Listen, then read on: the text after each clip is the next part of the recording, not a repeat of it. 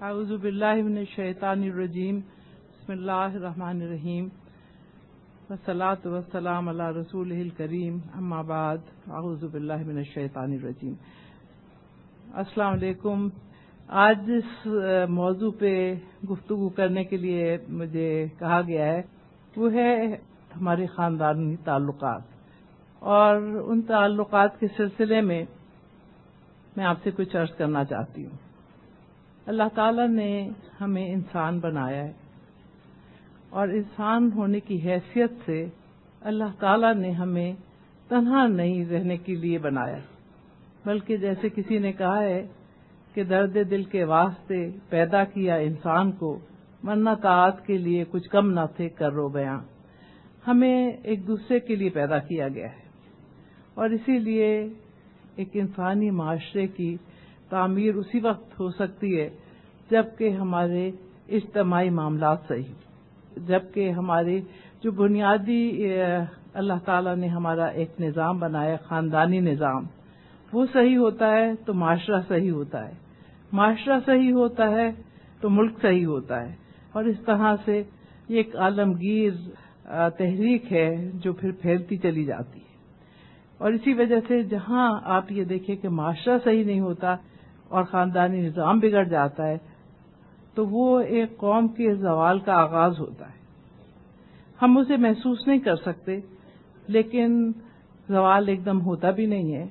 جیسے آپ دیکھیے کہ سورج نکلتا ہے، روشنی پھیلتی ہے، اور پھر آہستہ آہستہ زوال کا وقت آ جاتا ہے، اور پھر سورج کو غروب ہوتے ہوتے کافی دیر لگتی ہے۔ اسی طرح سے انسانی تہذیب کا سورج بھی ہے۔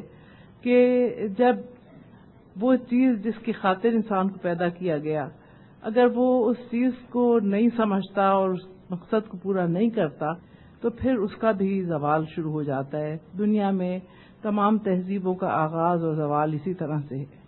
قوموں کے عروج و زوال کی یہ ساری داستان جو ہے، ہم اسے داستان کی طرح پڑھ کے یہ نہ سوچے کہ ہمارے ساتھ نہیں ہوگا۔ آج اگر آپ دیکھیں تو یہی عمل جاری ہے مغرب میں۔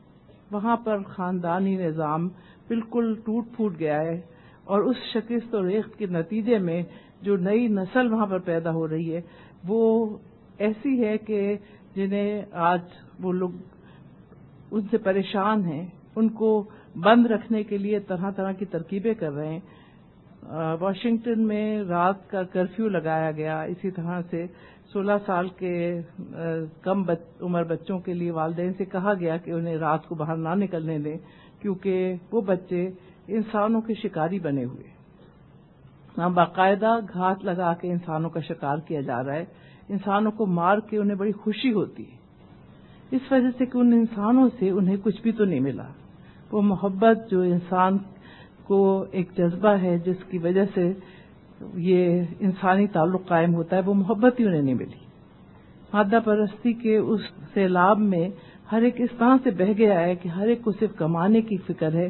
اور پھر جب ایک نعرہ یہ بلند ہوا کہ ہم صرف دنیا میں ایک ہی مرتبہ آئے ہیں داد عیش دینے کے لیے، تو پھر وہ بھی زندگی کا مقصد اسی کو سمجھ بیٹھے کہ بابر بعیش کوش کے عالم دوبارہ نیست اگر آپ دیکھیے تو قرآن حکیم میں اللہ تعالی نے اپنے بعد اور اپنے رسول اکرم صلی اللہ علیہ وسلم کے بعد سب سے زیادہ اہمیت والدین کو دی ہے۔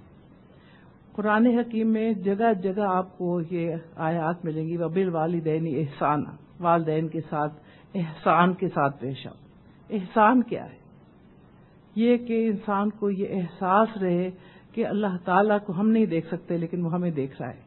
اور والدین کے معاملے میں اللہ تعالیٰ کی ہم سے پرسش ہوگی۔ والدین کے ساتھ اگر اولاد کا تعلق ٹوٹ جائے تو پھر یہ نظام جو اللہ تعالیٰ نے اس بنیاد پہ بنایا ہے، بنیادی ختم ہو جائے تو نظام ہی ختم ہو جاتا ہے۔ اب اگر آپ غور کر کے دیکھیں تو یہ اولاد اور والدین کا جو رشتہ اللہ تعالیٰ نے بنایا ہے، اس میں پھر اس نے ایک مرکزی حیثیت ماں کو دی ہے۔ عورت کا جو مقام اللہ تعالیٰ نے مقرر کیا ہے، وہ ایک ماں کی حیثیت سے، اسے ایک تقدس دیا گیا ہے۔ اس کے متعلق اللہ تعالیٰ نے بار بار تاکید کی ہے اور کہا ہے کہ یہ تمہیں بڑی تکلیف سے عالم وجود میں لاتی ہے اور بڑی تکلیف سہ کے تم کو پالتی ہے۔ اس لیے اس کی عزت کرو، اس کی قدر کرو۔ کیونکہ اللہ تعالی کے بعد اگر انسان کا کوئی سب سے زیادہ مخلص خیر خواہ تو وہ مائیں ہیں۔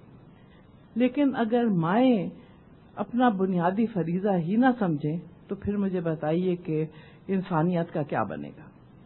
اس لیے ماں کی اہمیت جو اس معاشرے میں اللہ تعالیٰ نے رکھی، وہ اس لیے رکھی ہے کہ اللہ تعالیٰ چاہتا ہے کہ ہمیں انسان بنائے، ہم میں آدمیت ہو۔ کیونکہ اگر آدمیت نہیں ہوگی تو پھر ہم میں اور حیوانوں میں تو صرف ذرا سا ہی فرق ہے۔ انسان بھی تو حیوان ناطق ہے۔ اس میں بھی وہی حیوانی جبلتیں ہیں۔ کون ہے جو ان تمام حیوانی جبلتوں کو پھر انسانیت کے رخ پہ موڑتا ہے؟ کون ہے جو ایک بچے کو اٹھنا، بیٹھنا، بولنا، چلنا، پھرنا، کچھ چیزوں سے بچنا، کچھ چیزوں کو کرنا سکھاتا ہے، وہ ماں ہی تو ہے۔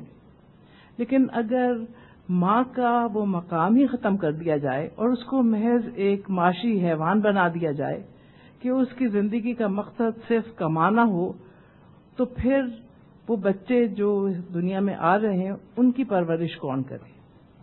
آج آپ دیکھیے کہ ہم کہتے ہیں کہ جی بچے کے لیے ڈے کیئر سینٹرز ہیں، وہاں پر کوئی ان کی دیکھ بھال کر لے گا، مائیں اپنی کام پہ چلی جائیں۔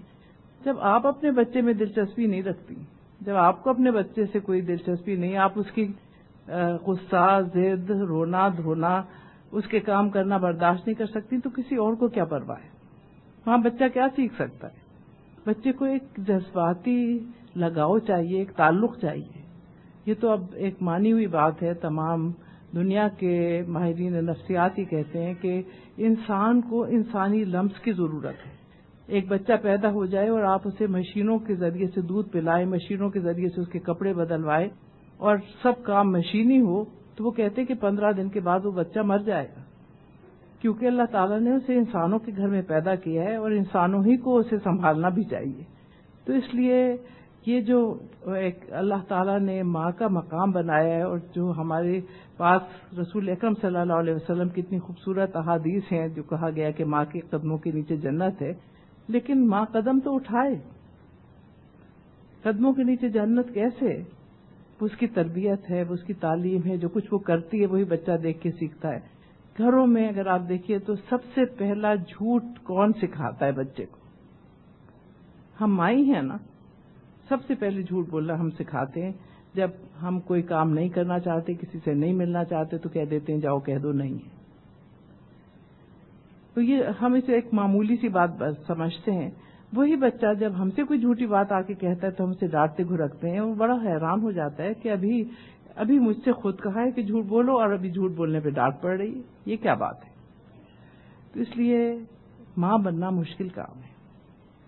اور اگر اچھی مائیں ہوں گی تو اچھی نسلیں پیدا ہوں گی۔ اچھی نسلیں ہوں گی تو اچھی قومیں پیدا ہوں گی اور اچھی قومیں ہوں گی تو دنیا سمجھ جائے گی۔ اس لیے دراصل سب سے پہلی چیز جو ہے وہ یہ ہے کہ بحیثیت خواتین ہونے ہمیں اپنا مقام سمجھنا چاہیے۔ اللہ تعالیٰ نے ہمیں لوگوں کی دل بستگی کا سامان بنا کے نہیں بھیجا، بلکہ ہمارے لیے جو اس نے اتنا بلند مقام رکھا ہے ماں کا کہ وہ خود خالق ہے اور اس کی مخلوق کو دنیا میں لانے کا ذریعہ یہ ماں ہے۔ اس لیے اس کی اتنی عزت ہے۔ اس کی اللہ تعالیٰ نے اس کو اتنا بلند مقام دیا ہے۔ اسے کہا ہے کہ اس کے لیے ہر ایک کی دل میں عزت ہونی چاہیے۔ اس کا ایک مقام ہونا چاہیے۔ اور اس مقام کو حاصل کرنے کے لیے اللہ تعالیٰ نے ہمارے لیے سب سے پہلی چیز جو کی ہے وہ یہ ہے کہ ہمیں معاشی طور پہ اس نے خود کفیل بنا دیا ہے۔ کسی بھی خاتون کو کفالت کے لیے کام کرنے کی اللہ تعالیٰ نے پابندی نہیں لگائی، بلکہ اس کی کفالت کا بوجھ بہت سے لوگوں پہ ڈالا ہے اور وہ ان کا احسان نہیں ہے بس، بلکہ اللہ نے حق رکھا ہے۔ اسی لیے جب آپ کی ایک گھر سے دوسرے گھر میں تبادلہ ہوتا ہے شادی کی صورت میں، تو سب سے پہلی چیز جو اللہ تعالیٰ نے ہمارے لیے بنائی ہے، وہ یہ کہ اس کے ہاتھ میں مہر کی رقم ہو تاکہ یہ دوسرے کی دستے نگر نہ ہو، اس کا ہاتھ نیچے والا نہ ہو۔ کل یہ ماں بننے والی ہے، اس لیے اس کا ایک مقام ہو اس خاندان میں بھی جہاں یہ جا رہی۔ اب میں اس اس نئے حوالے سے ہی میں آپ سے بات کرنا چاہتی ہوں۔ کیونکہ ہمارا جو خاندانی نظام اس وقت ٹوٹ پھوٹ رہا ہے، وہ اس نئے رشتے کے حوالے سے سب سے زیادہ اس میں شکست ریخت ہو رہی ہے۔ آج ہمارے یہاں نعرہ لگایا جا رہا ہے مساوات کا کہ خواتین مردوں کے مساوی ان کو سب کچھ مل جانا چاہیے۔ لیکن اگر آپ دیکھیں تو کائنات میں کیا کہیں مساوات ہے؟ کیا کوئی برابر ہے؟ ہماری پانچ انگلیاں بھی برابر نہیں ہیں۔ اگر یہ برابر ہوں تو ہم ان سے کوئی کام ہی نہیں کر سکتے۔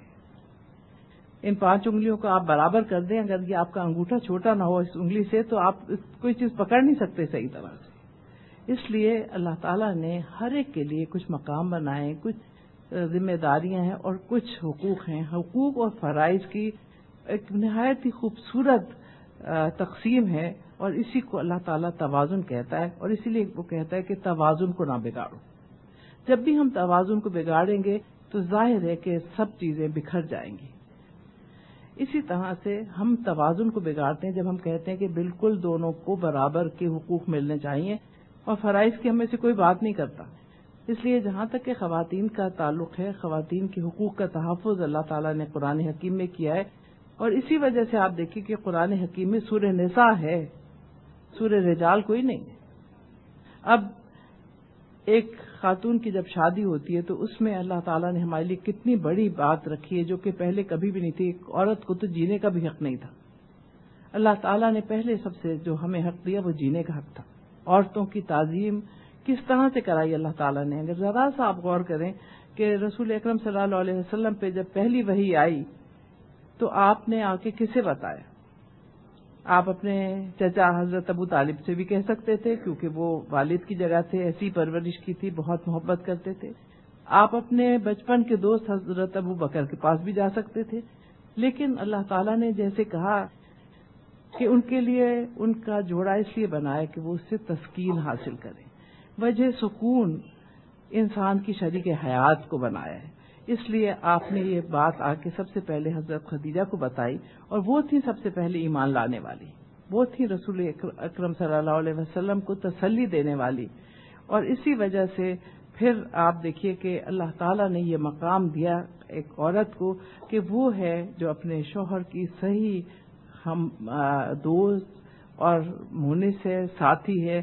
اس لیے جو باتیں وہ کسی اور سے نہیں کہہ سکتے، وہ اپنی بیوی سے کہہ سکتے ہیں۔ اسی لیے اللہ تعالیٰ نے اس رشتے کو ایک لباس کی طرح سے کہا ہے کہ تم ان کا لباس ہو تمہارا لباس ہے۔ لباس ہمارے حسن میں اضافہ کرتا ہے، ہماری خوبصورتی میں اضافہ کرتا ہے اور اسی لیے اللہ تعالیٰ چاہتا ہے کہ شوہر اور بیوی کا رشتہ لباس کا سا ہو۔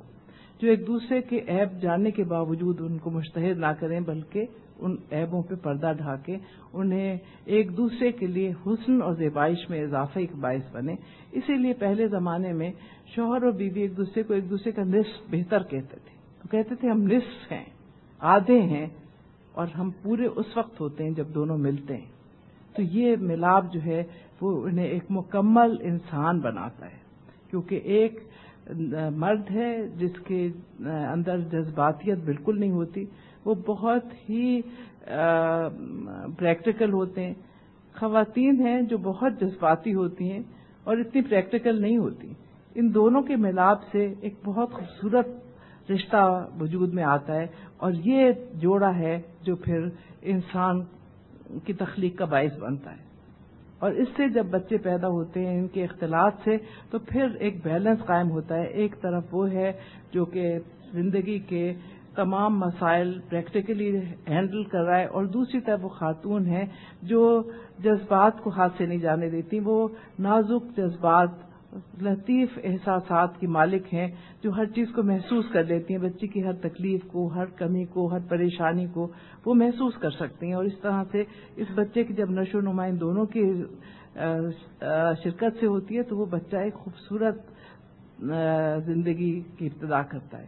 لیکن اگر اس جوڑے میں شروع ہی میں ہم آہنگی نہ ہو، تو پھر آپ دیکھیے کہ کس قسم کا بچہ وجود میں آئے گا۔ اس کی جو دونوں کے لیے اس کے دماغ میں نہیں آتا کون صحیح ہے، کون غلط ہے، گھر میں ہر وقت جھگڑے ہو رہے ہیں، ہر وقت لڑائی ہو رہی ہیں۔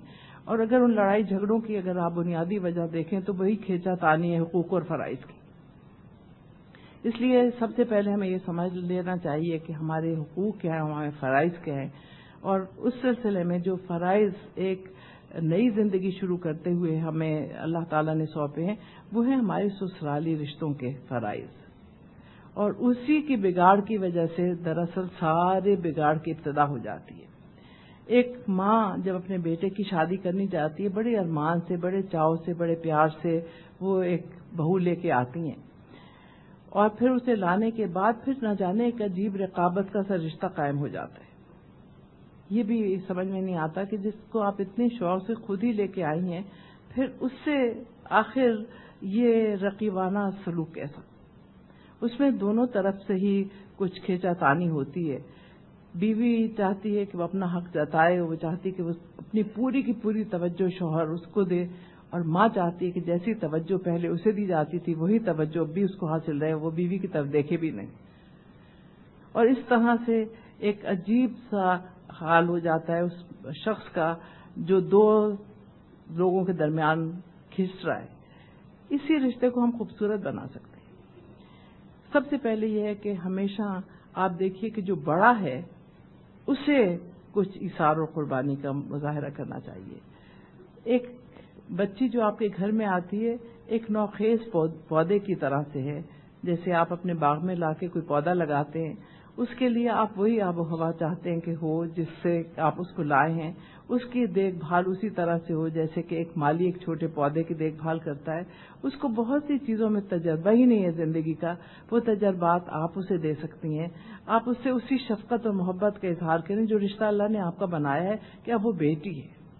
اسی وجہ سے اللہ تعالی نے ساس و سسر کو ماں باپ کا درجہ دے کے انہیں حرام کر دیا ہے۔ ایک عورت کی طلاق بھی ہو جائے، تو بھی اس کا خسر اس کے باپ ہی کی جگہ رہے گا، وہ اسے شادی نہیں کر سکتا۔ اس کا شوہر مر بھی جائے تب بھی وہ اسے شادی نہیں کر سکتا۔ ساری عمر کے لیے اسے باپ بنا دیا۔ اس کی وجہ کیا ہے؟ اس لیے کہ وہ اس کے بچوں کا دادا بھی ہے۔ اور اللہ تعالیٰ چاہتا ہے کہ وہ بچے دادا اور دادی کی شفقت سے کبھی بھی محروم نہ ہوں۔ انہیں ان بزرگوں کی محبت اور شفقت ملے ان کی حفاظت ملے وہ اس سائے دار درخت سے، اس کے سائے سے فائدہ اٹھائے۔ اس لیے اللہ تعالیٰ نے اس کو اتنا خوبصورت رشتہ بنایا، ماں باپ ہیں۔ آپ جوان ہیں، وہ اب اب زندگی کے زوال کی طرف جا رہے ہیں، انہیں ان جوانوں کی ضرورت ہے۔ اس لیے ایک جوڑا ہے جو دو جوڑوں کی اب ذمہ داری سنبھال چکا ہے۔ وہ بھی اسی طرح سے ماں باپ ہیں۔ مرد کے لیے اس کی بیوی کے والدین بھی والدین کا درجہ رکھتے اگر یہ تربیت آپ اور میں اپنے بچوں کو دیں کہ اب جو تمہارے ساس و سر ہیں وہ تمہارے والدین کی طرح سے، ہماری طرح سے، ان کی عزت، ان کی تقریب ان کا، ان کے حقوق، ان کے فرائض تمہارے اوپر اسی طرح سے ہیں جیسے ہمارے ہیں، تو آپ دیکھیے کہ یہ رشتہ کتنا خوشگوار بن جائے۔ اسی طرح سے جب آپ اپنی بیٹی کو رخصت کرتے ہیں تو ہمارے ہاں تو رخصتی کے گیت اب ایسے ہو گئے اور ایسے ایسے گانے ہم بنا رہے ہیں کہ جیسے ہم لڑکی کو دشمنوں کے نرغے میں بھیج رہے ہیں۔ پہلے تو آپ دیکھیے کہ اتنے پیارے گیت ہوتے تھے جس میں یہ کہا جاتا تھا، سسرال والوں کی طرف سے، خوشی سے کر دو ودا تمہاری بیٹی راج کرے گی۔ تو انہیں پتا ہوتا تھا کہاں جا رہی ہے۔ وہاں پر وہ نوکرانی بننے نہیں جا رہی، وہاں پر وہ بے عزت ہونے نہیں جا رہی، بڑی عزت کے ساتھ اس کو لے کے جا رہے ہیں۔ اب دونوں طرف ایک دوسرے کی بے عزتی کے گانے گائے جاتے اور اس کی وجہ سے آپ دیکھ لیجیے کہ کیا ہو رہا ہے۔ اس لیے جب بچیوں کی تربیت کریں تو یہ ضرور انہیں بتائیں کہ انہیں ایک نئے رشتے میں داخل ہونا ہے اور وہ آپ کی کامیابی اور آپ کی تربیت اس وقت نظر آئے گی جب وہ لوگ اس کی تعریف، جب وہ لوگ اسے اپنائیں اور جو جب وہ ان کو اپنائیں۔ اب جب یہ چھوٹی چھوٹی سی چیزیں ہوتی ہیں جو کہ پہلے ہوا کرتی تھیں اور اب نہیں ہوتی۔ پہلے بچیوں کو ایک تربیت دی جاتی تھی، ایک طرح سے انہیں ذہنی طور پہ تیار کیا جاتا تھا کہ شادی سے دس، پندرہ روز پہلے انہیں سب سے الگ کر دیا جاتا تھا تاکہ نئی زندگی میں داخل ہونے کے لیے انہیں سوچنے کا وقت ملے۔ کوئی بڑی بوڑھی ان کو بیٹھ کے زندگی کے نشے و فراز سمجھاتی تھیں تاکہ اس نئی زندگی میں جب داخل ہوں تو وہاں جا کے پہلے ہی دن کوئی حماقت آمیز حرکت نہ کریں کہ ہمیشہ کے لیے پھر مصیبت میں پڑ جائیں۔ تو وہ ہمیشہ ایک نصیحت کرتی تھی بیٹی، آنکھیں بند رکھنا، کان کھلے رکھنا۔ پندرہ بیس دن تک زبان بند رکھنا، سننا، بولنا نہیں۔ اور آپ یہ دیکھیے کتنی پیاری نصیحت تھی۔ کیونکہ جب آپ آنکھیں بند رکھتے ہیں تو بہت سی چیزیں، بہت سی خرابیاں آپ کو نظر ہی نہیں آتی۔ آپ کان کھلے رکھتے ہیں تو آپ دیکھتے ہیں کس کو کیا پسند ہے، کس کو کیا ناپسند ہے، کون کیا چاہتا ہے۔ اور زبان بند رہتی ہے تو آپ اس پہ کوئی خیال آرائی نہیں کرتے۔ کیونکہ ایک غلط جملہ ہمیشہ کے تعلقات کے بگاڑ کا باعث بن جاتا ہے۔ اس لیے یہ چھوٹی چھوٹی نصیحتیں تھیں جو اب ہم نہیں کرتے۔ ہم بڑے بڑے جہیز ضرور بناتے ہیں۔ ہم آرائشیں بہت کرتے ہیں۔ ہم دکھاوے کی بہت سی نمائشی چیزیں کر رہے ہیں جس کی کوئی ضرورت نہیں ہے۔ لیکن جو اصل چیز ہے زندگی گزارنے کی اس سے ہم کبھی بھی نہیں بتاتے بچوں کو۔ تو اصل چیز یہ ہے کہ جب آپ کی بچی جاتی تو اسے بتائیں کہ بیٹی اب یہ تمہارے ماں باپ ہیں۔ ہمارے ساتھ تمہاری زندگی جو گزری ہے، بیس، اکیس، بائیس، پچیس سال، وہ تو بہت تھوڑا حصہ ہے۔ اب اصل زندگی تو یہاں سے شروع ہوگی جو جب تک تم زندہ ہو، جب تک جاری رہے گی۔ اس لیے اگر ان لوگوں کو اپناؤ گی تو زندگی بڑی خوشگوار ہوگی۔ اگر ان سے تعلقات خوشگوار نہ ہوئے تو زندگی اجیرن ہو جائے گی۔ اس لیے ان سے خوشگوار تعلقات کے لیے کیا چاہیے کہ وہاں پر جو آپ کے نئے والدین ہیں، انہیں والدین کی طرح اپنائیں۔ اگر کوئی آپ کی خوش دامن صاحبہ کوئی کسی بات میں نصیحت کرتی ہیں تو آپ یہ نہ کہیں کہ یہ بڑھیا مجھ پہ کیوں تنقید کر رہی ہے؟ بلکہ یہ سوچے کہ یہ ماں ہے، یہ میری بھلائی چاہتی ہے۔ جیسے میری ماں مجھے بات بات پہ ٹوکتی تھی، جیسے وہ مجھے بعض مرتبہ گھرک بھی دیتی تھی ڈانٹ بھی لیتی تھی یہ بھی والدہ ہے۔ جب انہیں محبت کرنے کا حق ہے تو انہیں ڈانٹنے کا بھی حق ہے تمبی کرنے کا بھی حق ہے اور چھوٹی چھوٹی سی باتوں سے وہ خوش ہو جاتے ہیں۔ آپ کہیں جا رہے ہیں باہر، آپ انہیں، ان سے اجازت لے کے جائیں۔ جیسے اپنی والدہ سے اجازت لیتے ہیں کہ میں جا رہی ہوں، آپ آپ سے اجازت لینے آئی ہوں ان کا اتنا دل بڑا ہو جاتا ہے کہ بچی مجھ سے پوچھنے کے لیے آئی ہے۔ حالانکہ اسے ضرورت نہیں تھی پوچھنے کی۔ جب آپ کہیں جا رہی ہوں، ان کے ساتھ کسی تقریب میں، آپ صرف اتنا سے کر دیں، بتائیے اما میں کیا پہنوں؟ اس سے ہی ان کا دل اتنا بڑا ہو جاتا ہے، مجھ سے پوچھا ہے۔ ویسے تو آپ ہر وقت اپنے مرضی کے کپڑے پہنتے ہیں، آنے جانے میں پوچھ لیا تو کیا حرج ہو گیا؟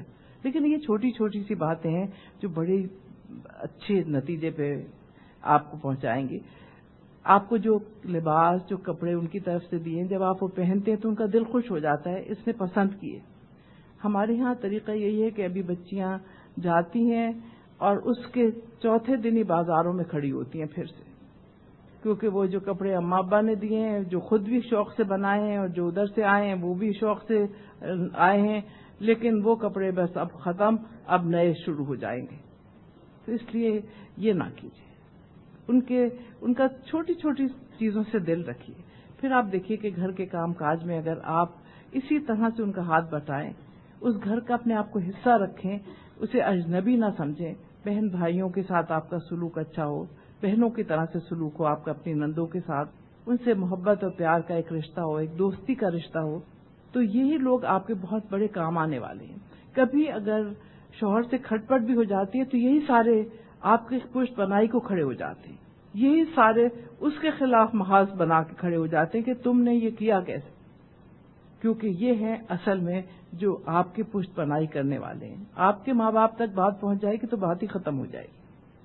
اس لیے سب سے ضروری ان رشتوں میں ایک چیز یہ ہے جب بھی آپ کو یہاں کوئی بات ہو، اسے اپنے والدین تک، اپنے گھر والوں تک نہ پہنچائیں۔ یہاں کی بات یہیں رہنے دیں۔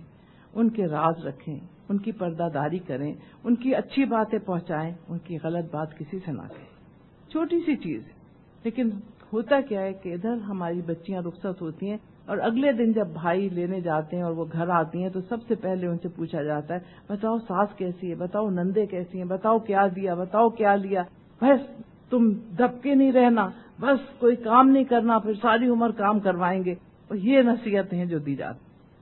حالانکہ پہلے نصیحتیں یہ دی جاتی تھی بیٹا، ان کو اپنانا، یہ تمہارے اپنے ہیں، یہ تمہارے پیارے ہیں، تم سے محبت کرنے والے ہیں۔ محبت کے بدلے میں محبت ملتی ہے، اچھائی کے بدلے میں اچھائی ملتی ہے، خدمت سے عظمت ملتی ہے۔ چھوٹی چھوٹی سی چیزیں تھیں جن کی وجہ سے زندگی بہت اچھی گزرتی ہے۔ یہ محبت کرنے والے لوگ ہیں اور محبت کسی قیمت پہ نہیں ملتی۔ یہ اتنی قیمتی چیز ہے جس کو حاصل کرنے کے لیے آپ کو کچھ نہ کچھ اپنے آپ کو گھسنا پڑتا ہے، کچھ نہ کچھ آپ کو اپنے پروگراموں میں کمی کرنی پڑتی ہے، اپنی جان مارنی پڑتی ہے۔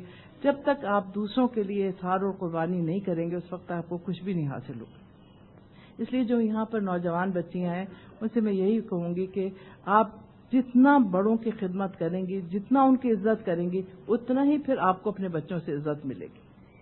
اتنا ہی آپ کو قدر ملے گی، اتنی ہی محبت ملے گی، کیونکہ محبت نہ قیمتی تحفوں سے ملتی ہے، نہ اچھے لباس سے ملتی ہے، نہ کسی اور چیز سے ملتی ہے۔ جن چیزوں کے پیچھے اس وقت ہم دوڑ رہے ہیں، اس سے کچھ بھی نہیں ملتا۔ اس سے وہ سکون، وہ اطمینان، وہ خوشی، وہ راحت آپ کو نہیں مل سکتی۔ جو راحت اور خوشی اور اطمینان اور سکون آپ کو محبت کرنے والوں سے ملتی ہے۔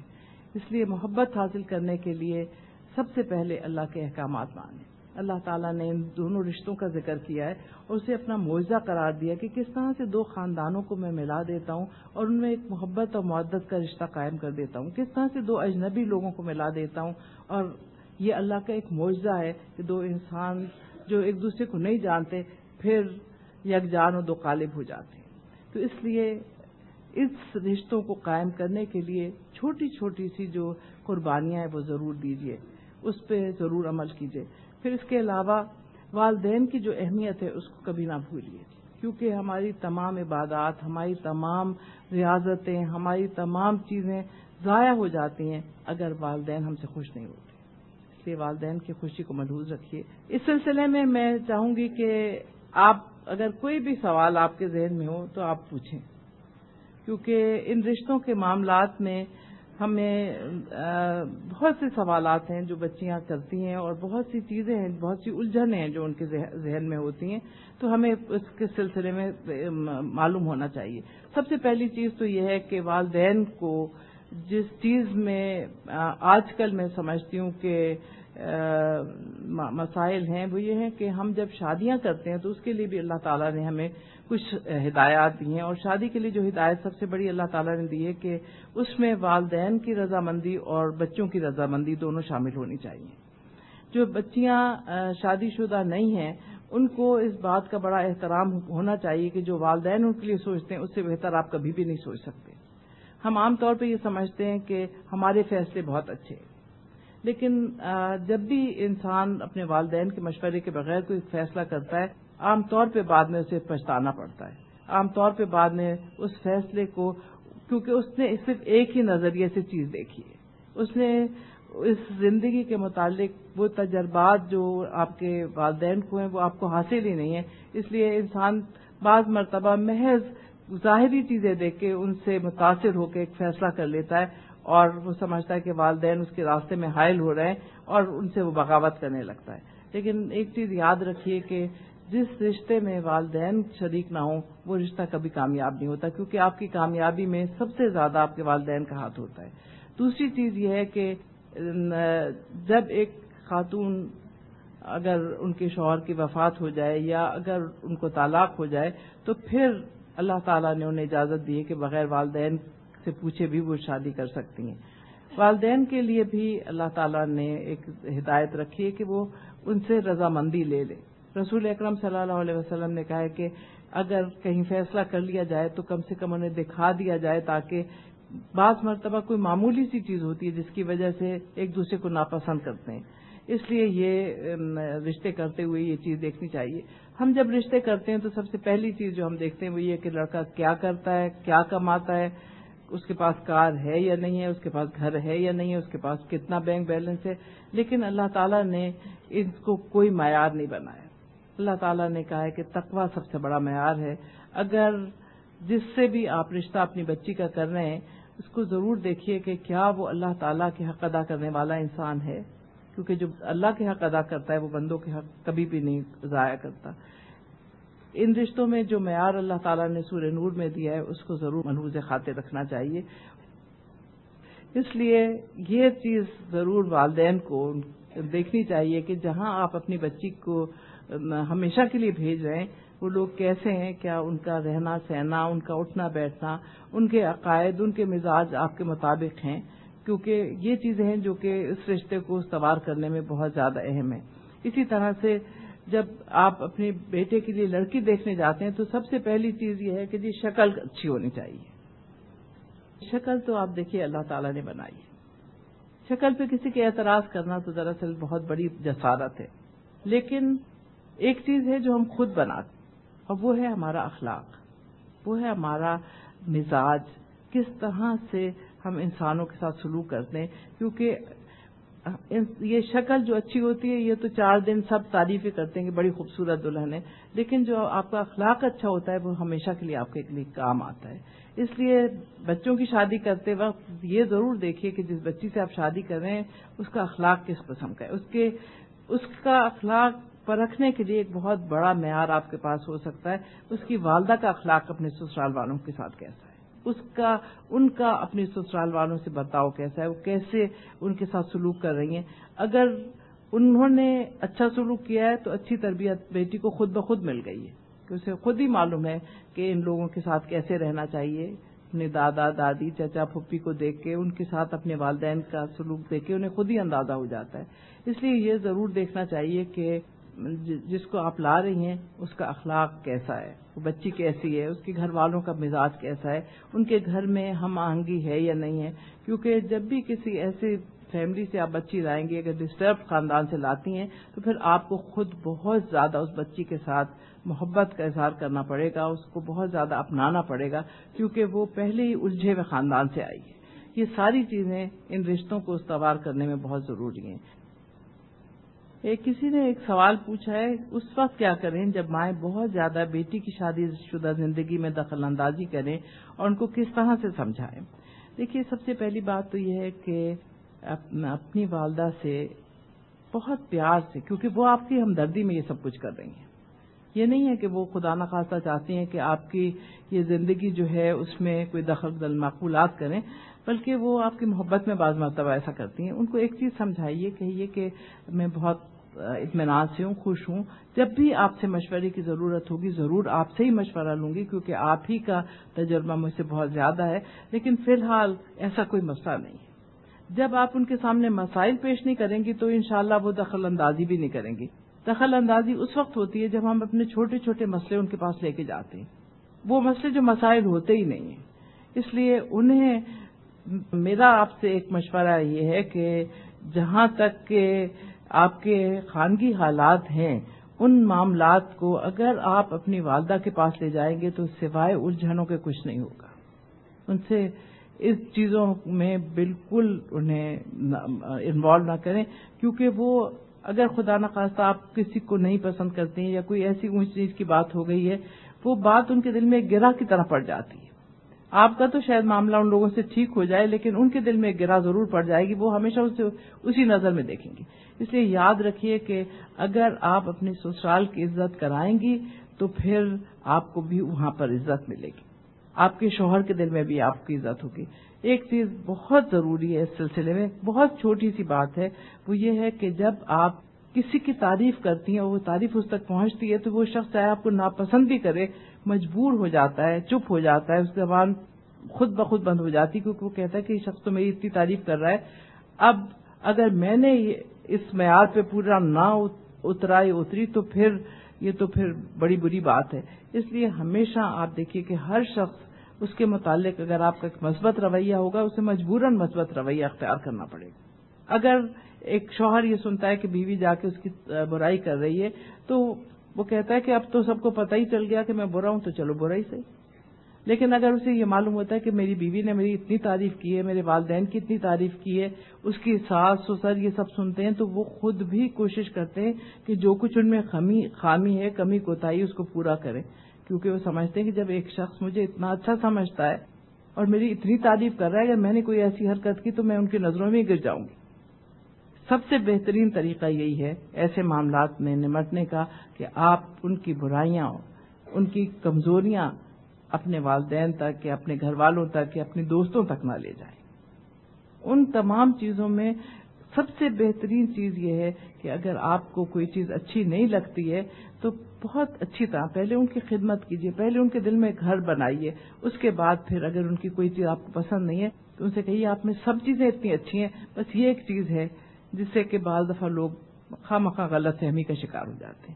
بات کو کرنے کا ایک انداز ہوتا ہے۔ کس طرح سے آپ بات کر رہے ہیں؟ ایک ہی بات دو آدمی کرتے ہیں، ایک آدمی کی بات دل میں گھر کر جاتی ہے، دوسرے آدمی کی بات سن کے انسان مشتعل ہو جاتا ہے۔ اس لیے بات کرنے کا سلیقہ جو آپ کو قرآن اتنے دن سے سکھا رہا ہے، وہ سیکھیے۔ بات نرم لہجے میں کیجیے۔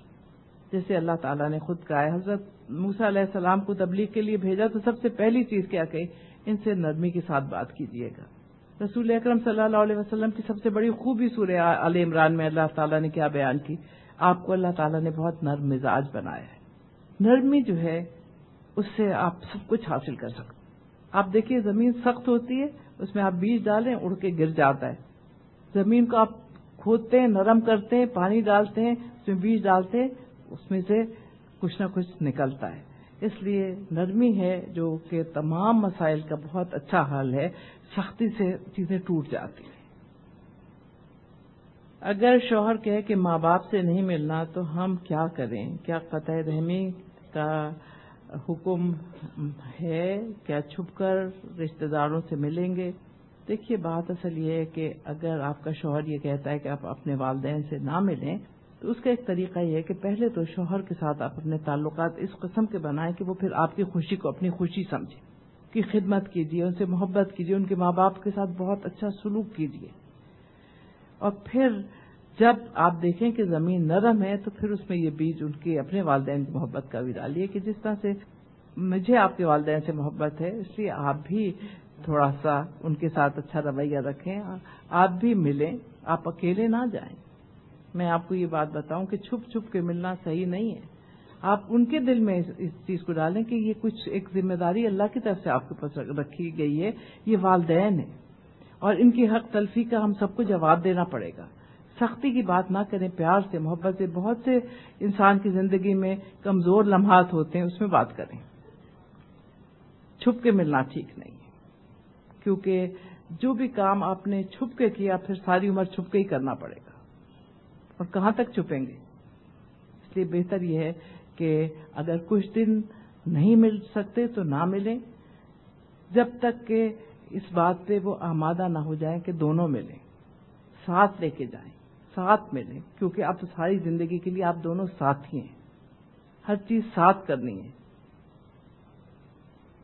جی آپ نے کہا ہے کہ آپ نے بہو کے رویے میں ذکر کیا۔ اگر آپ ساس کے رویے میں بھی کچھ بتائیں تو واضح طور پہ جی اتفاق سے میں بہو بھی ہوں اور ساس بھی ہوں۔ میرے دو بیٹوں کی شادی ہوئی بھی ہے اور میں آپ کو یہ بتاؤں کہ ساس ہونے کی حیثیت سے جو سب سے پہلی چیز ہے وہ یہ ہے کہ جس بچی کو آپ لائے ہیں، آپ اسے ہمیشہ یہ سمجھیے کہ آپ کی جیسے بیٹی ہے، جس طرح سے آپ اس سے محبت و شفقت کرتے ہیں، جس طرح سے آپ اس کی ناز برداری کرتے ہیں اسی طرح سے اگر آپ اس بچی کی کریں گے تو یہ آپ کی بیٹی بن جائے گی، کیونکہ آپ کی بیٹی جو ہے وہ تو کسی اور کی بیٹی بنے گی تھوڑے دنوں کے بعد۔ یہ آپ کی بیٹی ہے، یہ ہمیشہ آپ کے ساتھ رہے گی۔ اس لیے اسے اپنانا ہے، اسے پیار دینا ہے۔ اور میں آپ ذاتی مسالے تو نہیں دینی چاہیے، لیکن میں آپ کو یہ بتاؤں کہ میری بہو میرے ساتھ ہی رہتی ہے اور ماشاء اللہ اس کی شادی کو بارہ سال ہو گئے۔ اور دوسری بہو بھی میرے ساتھ رہتی ہے، اس کی شادی، ان دونوں کی شادی تقریباً ساتھ ساتھ ہوئی تھی۔ جس دن یہ بچیاں آئیں، میں نے کہا، بیٹا دیکھو، یہ میری الماری ہے، اس میں میری چادریں ہیں، تم لوگ چادر اوڑھتے ہو تو میری چادر جس کے ساتھ میچ کرے لے جائے، میرے جوتے یہاں رکھے ہوئے ہم سب کے پاؤں کا ایک ہی ناپ ہے، جس کو میرا جوتا کوئی پسند آئے وہ لے جائے۔ یہ اس الماری میں جو چھوٹے موٹے بندے بندے ہیں، یہ رکھے ہوئے ہیں، جس کو جو پسند آئے لے جائے، اور جس کا جو جی چاہے کھولے لے جائے، چابی لو اور لے جاؤ۔ تو وہ ابھی تک یہی ہے کہ وہ آتی ہیں، کوئی جوتا لے گیا، کوئی چادر لے گیا، کوئی بندے لے گیا۔ ٹھیک ہے، بڑی خوشی سے مجھے بڑی خوشی ہوتی ہے، کیونکہ میں تو استعمال کم ہی کم کرتی ہوں۔ اور وہ بچیاں جب کرتی ہیں تو میرا دل خوش ہو جاتا ہے۔ جب وہ اتنی اپنائیت سے مجھ سے اپنی سب باتیں کہتی ہیں۔ تو جب آپ کسی سے پیار کریں گے تو کیوں نہیں وہ پیار کرے گا؟ اسی لیے تو میں سب سے پہلے بزرگوں کو کہہ رہی ہوں کہ آپ ایک پودا لائے ہیں ایک باغ میں سے، اسے پیار سے رکھیں، اسے اس کی دیکھ بھال کریں، اس کو صحیح آب و ہوا دیں۔ وہ انشاءاللہ اللہ آپ کے ہاں بہت اچھا طرح پھلے پھولے گا۔ اسے اپنی بیٹی سمجھے۔ یہ جو ہماری عادت ہوتی ہے کہ جی اپنی بیٹی دس گیارہ بجے سو کے اٹھی تو کہتے ہیں تھکی ہوئی ہے بیچاری، سونے دو۔ اور بہو اگر ذرا سی دیر میں اٹھی، کیا ہے نیستی کی ماری پڑی ہوئی ہے ابھی تک؟ بچے ہیں، اپنے نواسا نواسی ہیں، ان کندھوں پہ بٹھائے پھر رہے ہیں، پوتا پہ ہوتی ہیں دھتکار رہے ہیں۔ جاؤ اپنی اما کے پاس، جاؤ اپنی اما کے پاس۔ بھائی، آپ کے ہی بیٹے کے بچے ہیں تو ان کو کیوں نہیں پیار کرتے؟ اگر آپ ان کے ساتھ وہی سلوک رکھیں جو اپنی بیٹیوں کے ساتھ رکھتے ہیں، ان بچوں کے ساتھ وہی سلوک رکھیں، آخر آپ کے بچے ہیں۔ تو پھر آپ دیکھیے کہ کبھی بھی ایسی کوئی چیز نہیں پیدا ہوتی۔ وہی بات جب بچے کو ڈانٹ ڈپٹ کے کر رہے ہیں، وہی کہانی کی صورت میں آپ سناتے ہیں تو اس پہ اثر بھی زیادہ ہوتا ہے۔ ذرا سا اس میں وقت لگتا ہے۔ لیکن پھر وہ بچہ جو ہے، آپ کے پاس آتا ہے، بیٹھتا ہے، آپ اس کو اگر پیار سے، محبت سے سمجھاتے ہیں تو بات سمجھ جاتا ہے، بعض دفعہ ماؤں کی بات نہیں سنتے۔ لیکن نانی دادی کی بات سن لیتے ہیں۔ اس لیے یہ رشتے جو ہیں ان کو قائم کرنے کے لیے تھوڑی سی انسان کو اپنے اندر ذرا سی گنجائش پیدا کرنی چاہیے۔ اگر ہمارے گھر میں کوئی بھابھی اور امی یا بھابھی کا کسی بہن یعنی نند کے ساتھ تعلقات اچھے نہ ہو رہے ہوں تو ہم کیا کردار ادا کر سکتے اس مسئلے کو حل کرنے کے لیے؟ اور ہمیں اہمیت بھی دی جانی چاہیے۔ مجھے کل بڑی اچھی بات لگی، کسی نے کہا کہ مجھے دعا دو تو اس نے کہا، دعا لو۔ دو نہیں، لو۔ ایسی بات کرو کہ کسی کے دل سے تمہارے لیے دعا نکلے۔ اس لیے اہمیت حاصل کریں۔ اہمیت دی نہیں جاتی، حاصل کی جاتی ہے۔ اور وہ حاصل ہوتی ہے بہت ارقریزی سے، بہت محنت سے، بہت محبت سے، بہت خدمت سے۔ پہلے بزرگ کہتے تھے خدمت میں عظمت ہے۔ جب آپ کسی کی خدمت کریں گے، جب آپ کسی سے محبت کریں گے، جب آپ اس کے جذبات کا احترام کریں گے، تو ایسا ہو ہی نہیں سکتا۔ انسان تو انسان ہی ہے نا۔ ایک ایک بوند آپ پتھر پہ ڈالتے جائیں، اس میں بھی چھید ہو جاتا ہے۔ تو اس لیے یہ سارے تعلقات جو ہیں، ان میں جو آپ کے دار ادا کر سکتے ہیں، اگر کسی وقت بھابھی یا والدہ میں کسی بات میں کسی قسم کی کوئی غلط فہمی ہوئی ہے تو آپ کی بات والدہ زیادہ اچھی طرح سے سمجھ جائیں گی۔ آپ بتائیں نہیں، بھابھی کا یہ مطلب نہیں تھا۔ وہ یہ نہیں کہہ رہی تھی جو آپ سمجھیے۔ بھابھی کو بھی جا کے سمجھائیں۔ امی ذرا سی کسی بات پہ ناراض ہیں، جائیں ان کے گلے میں ہاتھ ڈال کے لپٹ جائیں۔ پیار کر لیں، ٹھیک ہو جائیں۔ گی ٹھیک ہو جاتے ہیں معاملات۔ ہم نندے ہیں، ہماری بھابھی بھی ہمارے ساتھ اس بات پہ تکرار ہوتی ہے کہ وہ نماز نہیں پڑھتی اگر وہ ناشتہ بنائیں، ویسے اٹھتی ہیں، منہ دھوتی ہیں اور ناشتہ بنانا شروع کر دیتی ہے تو ہمیں دلی تکلیف ہوتی ہے۔ اور اگر ان کو تلقین کرے تو بگڑتی ہیں۔ ہمارے یہاں اکثر اسی وجہ سے بدمزگی ہوتی ہے۔ اب بتائیے کس طرح سے سمجھائیں؟ جی کس طرح سے سمجھائیں؟ اس طرح سے سمجھائیں کہ آپ اگر کسی پہ تنقید کریں تو کبھی آپ کی بات سنے گا نہیں، وہ فوراً اپنے دفاع پہ آ جائے گا۔ وہ کہے گا، میں نماز پڑھوں یا تمہارے لیے ناشتہ بناؤں؟ آپ جب صبح اٹھتی ہیں تو بھابھی کیوں بھی خالی ناشتہ بنائیں آپ ان کا ہاتھ بٹائیں۔ آپ ان سے کہیں، آئے بھابھی، چلیں، ہم دونوں پہلے نماز پڑھ لیتے ہیں، پھر ناشتہ بنائیں گے۔ یہ اچھا طریقہ ہے ان سے کہنے کا، نماز پڑھے یہ کہنے کا، آپ نماز نہیں پڑھتے، اس لیے ہم آپ کے ہاتھ کا ناشتہ ہی نہیں کھاتے۔ کوئی بات نہیں۔ اگر آپ ان سے پیار سے، محبت سے انہیں، کیونکہ اگر آپ نماز پڑھ رہی ہیں اور اس کے ساتھ ساتھ آپ کے اخلاق ایسے نہیں ہیں جیسے ہونے چاہیے، تو پھر تو اس نماز سے واقعی وہ کہیں گے کہ اسے تو نہ پڑھنا ہی بہتر ہے۔ کیونکہ بھابھی کے ساتھ ہاتھ بچانا بھی تو آپ کا کام ہے نا۔ آپ وہ جب ناشتہ بنا رہی ہیں تو آپ کسی دن آپ کہیں، بھابھی آج آپ آرام کر لیں، میں ناشتہ بنا لوں گی۔ باری باری کر لیں یہ کام۔ پیار سے، محبت سے، ان سے اچھی طرح سے کہیں اور پھر ان سے کہیں کہ وہ کہیں بھائی یہ تمہیں ایک دم کہاں سے یہ تبدیلی آئی؟ آپ کہیں یہ تبدیلی نماز لائی ہے۔ نماز نے مجھے احساس دلایا کہ ہمارے ایک دوسرے کے ساتھ تعلقات کیسے ہونے چاہیے۔ انہیں بھی پھر خیال ہوگا کہ نماز بہت اچھی چیز ہے، جس کی وجہ سے ان کو ان باتوں کا خیال آ رہا ہے جو پہلے کبھی نہیں آیا کرتا تھا۔ ٹھیک ہے نا؟ یہ بھی ایک اچھا طریقہ ہے۔ بہت دفعہ لڑکیاں سب کچھ لٹاتی ہیں، سسرال پہ محبت، مال، ہر چیز قربانیاں کے باوجود اگر سسرال میں ایسے بہت سے ظالموں کا سامنا پڑے تو وہ ایسے میں کیا کریں؟ ان ظالموں سے محبت کریں۔ جو محبت ہے نا، وہ بڑے سے بڑے ظالم کو پانی کر دیتی ہے۔ کیونکہ آپ یہ دیکھیے کہ ایک چیز جو شیطان کرتا ہے ہمارے سارے معاملات میں اور تعلقات میں، وہ ہے نفرت۔ نفرت سے کوئی چیز کبھی وجود میں نہیں آتی۔ آپ کا یہ سوچ لینا کہ وہ ظالم ہے اس نفرت کا اظہار کر رہا ہے جو آپ کے دل میں چھوٹے سے کسی کونے میں چھپی ہوئی ہے۔ اصل بات یہ ہے کہ ہم اپنے اوپر خود ظلم کرتے ہیں۔ جب ہم دوسروں کے متعلق ایک منفی سوچ رکھتے ہیں یا ایک منفی رویہ اختیار کرتے ہیں، ہر ایک چیز کا ایک مثبت پہلو بھی دیکھیے۔ اور وہ مثبت پہلو یہ ہے کہ اگر کوئی زیادتی کر بھی رہا ہے تو اس زیادتی کے بدلے میں اللہ تعالیٰ نے کیا کہا ہے؟ یا زبون سیاحت بالحسنات، اچھائیوں کے ذریعے سے برائیوں کو دور کر دو۔ بدتمیزی کا جواب تہذیب سے دے۔ ایک خاموشی ہے جو بہت سی چیزوں، بہت سے مسائل کا حل ہے۔ کوئی تلخ و ترش بات کہتا ہے، اندر سے شیطان تھپکی دیتا ہے، اس سے بڑھ کے منہ توڑ جواب دو۔ بول ہی نہ سکے آگے۔ لیکن آپ خاموشی اختیار کرتے ہیں۔ وہ انتظار میں ہوتے ہیں کہ اب جواب آئے گا تو ان کے دل میں ایک جواب پہلے سے تیار ہوتا ہے۔ وہ وہیں کا وہیں رہ جاتا ہے۔ جب آپ چپ ہو جاتے پھر وہ کوئی ایسی بات کہتی ہیں تاکہ آپ کو اکسائیں، پھر آپ خاموش رہتی ہیں۔ پھر وہ کچھ کہتی ہیں، پھر آپ خاموش رہتی ہیں۔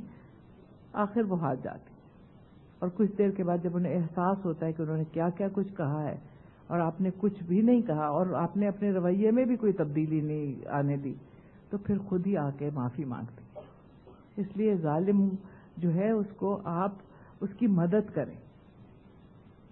اسے ظالم نہ بننے دیں۔ اسے اچھا بنائیں۔ اور اسے اچھا بنانے کا طریقہ یہ نہیں ہے کہ آپ ظالم کے ساتھ ظلم کریں، بلکہ اس کا اچھا بنانے کا طریقہ یہ ہے کہ اسے پیار سے، محبت سے جیت لیں۔ جیتنا جو ہے، اس میں آپ دیکھیں، کوئی بھی مہم جیتنی ہو، کوئی لڑائی سر کرنی ہو، تو کیا ہوتا ہے؟ کہ اس میں محنت، مشقت کرنی پڑتی ہے۔ اس کے ہتھیار اور ہیں اور اس کے ہتھیار اور ہیں۔ وہاں آپ کو گولے بارود سے کام لینا پڑتا ہے، یہاں گولا بارود جو ہے محبت ہے۔ اس سے سبھی ٹھیک ہو جاتے کر کے دیکھیں۔ شوہر یہ چاہتا ہے کہ اس کے گھر والوں سے اس کی بیوی اچھا اچھا سلوک کرے، لیکن شوہر بیوی کے گھر والوں کی عزت نہیں کرتا، ایسا کیوں ہے؟ کی وجہ یہ ہے کہ اس کی تربیت ہی بیچارے کی صحیح نہیں ہے۔ اگر وہ اپنے ماں باپ کی عزت کرتا تو آپ کے والدین کی عزت بھی ضرور لازمن کرتا۔ اور آپ یہ دیکھیے کہ جب بھی پہلے رخصت کیا کرتے تھے تو ہمیشہ کہا کرتے تھے، جو بیٹی دیتا تھا، اسے فوراً اس کے جو سبنی ہوتے تھے، ایک تسلی کا لفظ یہی کہتے تھے، آپ نے بیٹی دی، ہم نے آپ کو اپنا بیٹا دیا۔ یہ آپ کا بیٹا ہے، ہمارے گھر میں روشنی ہو گئی کہ آپ نے چاند سی بیٹی ہم کو دے دی، ہم نے اپنا بیٹا آپ کی غلامی میں دے دیا۔ یہ آپ کا فرما بردار بن کے رہے گا، یہ آپ کا بیٹا بن کے رہے گا۔ اتنی سی بات ہوتی تھی جس سے اتنا بڑا دل ہو جاتا تھا لڑکی کے والدین کا۔ اصل بات یہ ہے نا کہ ہم آج کل کہتے ہیں کہ ہم مسلمان ہیں، لیکن ہم نے ساری رسم و رواج ہندوؤں کے سے اپنا رکھے۔ ہم عورت کو کوئی ایک نہایت گھٹیا چیز سمجھتے ہیں اور اسی وجہ سے جس کی بیٹی ہوتی ہے، اس کو بھی اس کی توہین و تزلیل کو ہم اپنے لیے ایک لازمی چیز سمجھتے ہیں۔ لیکن آپ دیکھیے، اگر اگر آپ چاہتے ہیں کہ آپ کی بہو آپ سے محبت کرے، تو پھر اس کے گھر والوں کی عزت کریں۔ اگر شوہر یہ چاہتا ہے کہ آپ اس کے والدین کی عزت کریں، اسے چاہیے کہ وہ آپ کے والدین کی عزت کرے۔ اور یہ چیز جو ہے، یہ مائیں ہی سمجھا سکتی اگر والدین کسی ایسے شخص سے شادی کرانا چاہتے ہوں جس کے بارے میں معلوم ہو کہ اس کا دین سے زیادہ لگاؤ نہیں ہے، تو کیا ماں باپ کے حکم کے خلاف ورزی کریں؟ بھائی، دین سے لگاؤ آپ پیدا کریں گے۔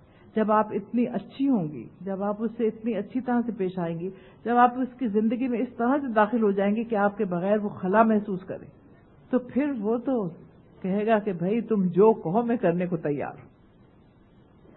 اس لیے میں یہ بات نہیں مانتی، کیونکہ یہ بات میں آپ کو اپنے تجربے سے بتا رہی ہوں۔ میرے میاں کو جب ہماری شادی ہوئی تو انہیں جب کہا گیا کہ اس نکاح نامے پہ دستخط کرو، تو وہ دستخط میں ابھی تک انہیں دکھاتی ہوں تو وہ کہتے ہیں، بھائی یہ میرے نہیں ہیں، کیونکہ اردو لکھنی ہی نہیں آتی تھی۔ لیکن پھر قرآن مجید جب میں نے پڑھنا شروع کیا اور اسی ترکیب سے کہ یہ میرا سن لیں، یہ یہ مجھے بتا دیں، یہ آج میں نہیں پڑھ سکتی، ذرا یہ دو چار صفحے پڑھ کے ذرا سے مجھے بتا دیں، لکھ دیں، ذرا سے اس کی جس لکھ دیں، جان بوجھ کے میں اس قسم کی حرکتیں کرتی تھی تو اس سے اتنا شوق پیدا ہوا کہ اب وہ اقبال کے اور غالب کے شعروں کی تشریح کرتے ہیں بچوں کے سامنے، کہنے لگے کہ یہ تمہارا سارا ذوق، تمہاری اما نے خواہ مخواہ میرے اندر ڈال دیا، اب میں کیا کروں؟ اب تو میں کر ہی نہیں سکتا کچھ۔ اب پڑھ بھی رہے ہیں۔ تو اصل بات یہ نا کہ آپ کس طرح سے اس چیز کرتے ہیں سبھی گھر صحیح ہو سکتے ہیں۔ پیار سے، محبت سے، اچھی طرح سے۔ میں آپ کو بتاؤں، مجھ سے ایک بچی نے قرآن مجید پڑھا اور اور اس کی جو ساس تھی وہ بھی آیا کرتی تھی میرے پاس۔ تو وہ لوگ سمجھے کہ یہ بھی بہت دیندار خاتون ہے۔ انہوں نے بغیر پوچھے دیکھے ہاں کر لی۔ جب اس بچی کی شادی ہوئی تو کچھ دوسرے روز وہ اپنی والدین کے پاس جانے کے بجائے میرے پاس آئی اور مجھ سے اس نے کہا کہ آپ آپ نے مجھے ایک بات کہی تھی کہ تمہیں کبھی بھی کوئی مسئلہ ہو تو اپنی والدین کو تنگ نہ کرنا، میرے پاس آ جانا۔ اب مسئلہ یہ ہے کہ میرے شوہر کو تو کلمہ بھی نہیں آتا۔ اور سال میری یہ ہے کہ جب میں وہاں گئی ہوں میں نے کہا کہ میں نماز پڑھنا چاہتی ہوں تو انہوں نے کہا، تم پاگل ہو؟ کہیں دلہنے بھی نماز پڑھتی ہیں؟ اور پھر اس نے کہا کہ جب میں نے نماز کی نیت باندھی تو گھڑی گھڑی میری نند میرے آگے سے گزر رہی تھی تاکہ میری نماز میں خلا لو اب میں کیا کروں؟ میں نے کہا، بھائی، ابھی تو بات شروع ہوئی ہے۔ ابھی تو امتحان کا وقت آ گیا ہے۔ اب تم وہ کرو جو تم نے سیکھا ہے۔ تم ان کے دل میں گھر کرو۔ تم ان کو کوئی تنقید نہ کرو۔ کچھ برا نہ کہو۔ پیار سے، محبت سے ان کے کام کرو۔ ان کی ہر اچھی چیز کی تعریف کرو۔ ہر بری چیز کو نظر انداز کر دو کچھ دنوں میں تم دیکھنا کہ انشاءاللہ یہ سب بدل جائیں گے۔ اور آپ یقین کیجیے، صرف چار مہینے کے بعد پھر سے میرا اس سے ملنے کا اتفاق ہوا۔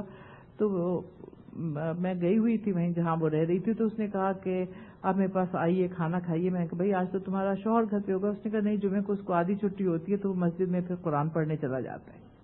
اور اس دفعہ اس نے زندگی میں پوری مرتبہ پورے روزے رکھے اور پانچوں وقت نماز پڑھ رہا ہے۔ اور پھر آپ کو میں ایک اور چیز بتاؤں کہ جب امریکہ میرا جانے کا اتفاق ہوا تو یہ لوگ امریکہ چلے گئے تھے۔ یہ اس کی شادی کی کوئی بیس سال بعد کا ذکر ہے۔ وہاں مجھے لوگوں نے کہا کہ ایک جوڑا یہاں آیا ہے اور وہ اتنے اچھے لوگ ہیں، انہوں نے اپنے پڑوسیوں سے اتنا اچھا سلوک کیا اور اتنے اچھے ہیں کہ چھ لوگوں نے، چھ خاندانوں نے ان کے ہاتھ سے اسلام قبول کیا ہے۔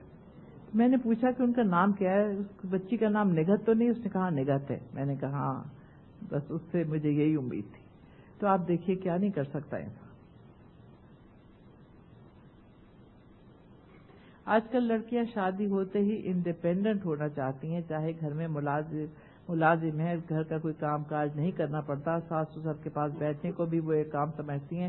ساس بیچاری بہو کی رات تکتی رہتی ہے کہ وہ کب آئے گی اور میرے پاس چند میں بیٹھے گی۔ بچوں کو بھی اوپر رکھتی ہیں، کہتی ہیں کہ ان کے ٹائم ہیں۔ اگر ابھی کارٹون کا ٹائم ہے، ابھی سوئمنگ کا ٹائم ہے، آئے دن سالگرہ میں جانا ہے، اب سو رہے ہیں، اب کھیل رہے ہیں پڑھ رہے ہیں، پوتا پوتی بھی دادا دادی کے پاس نہیں آنے دیتی۔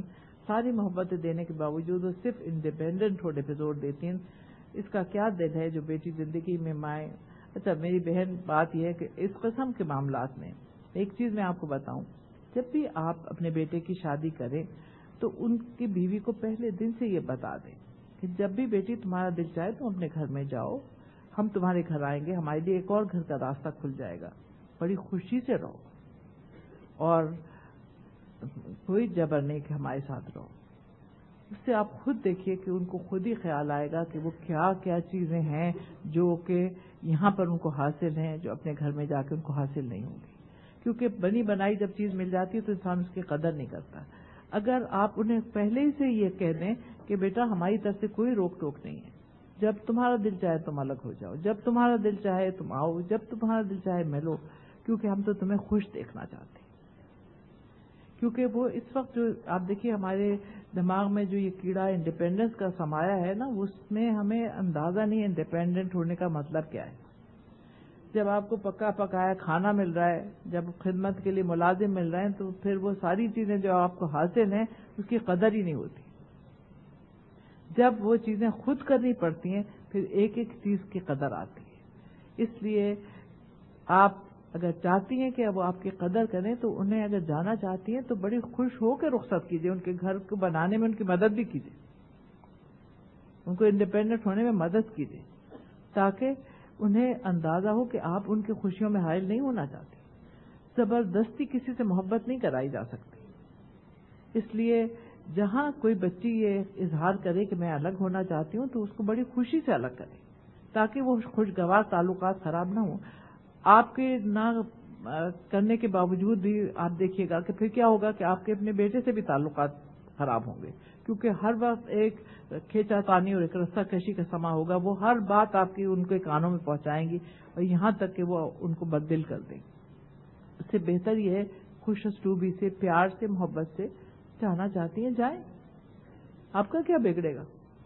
کچھ نہیں۔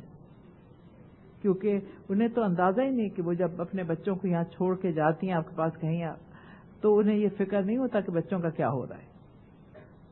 جب انہیں اپنے گھر میں جا کے رہنا پڑے گا تو پھر کسی جو پابندیاں ان کے اوپر عائد ہوں گی۔ ابھی وہ سمجھتے ہیں، آپ کے پاس رہنے میں پابندیاں ہیں۔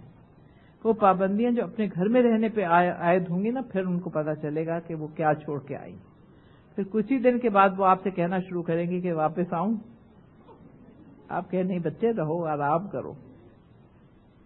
اب آپ کا بہت وقت میں نے لیا۔